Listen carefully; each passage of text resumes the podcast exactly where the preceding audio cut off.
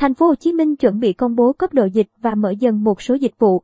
Chủ tịch Ủy ban nhân dân thành phố Hồ Chí Minh Phan Văn Mãi cho biết thành phố sẽ công bố cấp độ dịch vào ngày 25 tháng 10.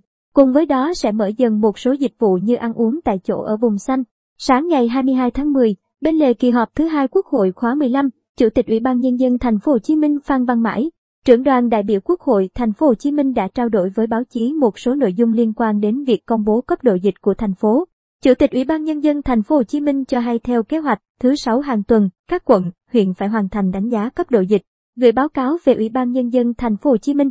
Trên cơ sở đó, thành phố Hồ Chí Minh công bố cấp độ dịch theo nghị quyết 128 của chính phủ. Lần đầu tiên là vào thứ hai tới, tức ngày 25 tháng 10. Theo Ủy ban nhân dân thành phố Hồ Chí Minh, thành phố sẽ căn cứ vào cấp độ để mở cửa lại các hoạt động. Thành phố Hồ Chí Minh đang chủ trương mở lại các dịch vụ nhưng sẽ mở từ từ, mở ở đâu, khi nào mở. Quy mô thế nào là dựa trên đánh giá mức độ an toàn, ông Phan Văn Mãi cho biết.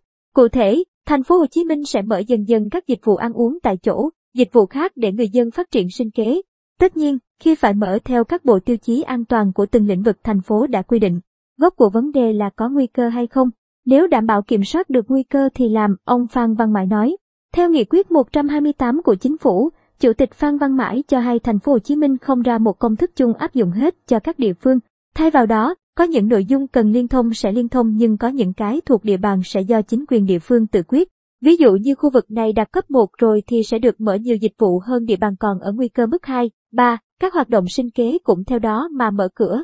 Tuy nhiên, do dịch đang diễn biến nên cứ theo nguyên tắc của nghị quyết 128, địa bàn nào an toàn thì được mở.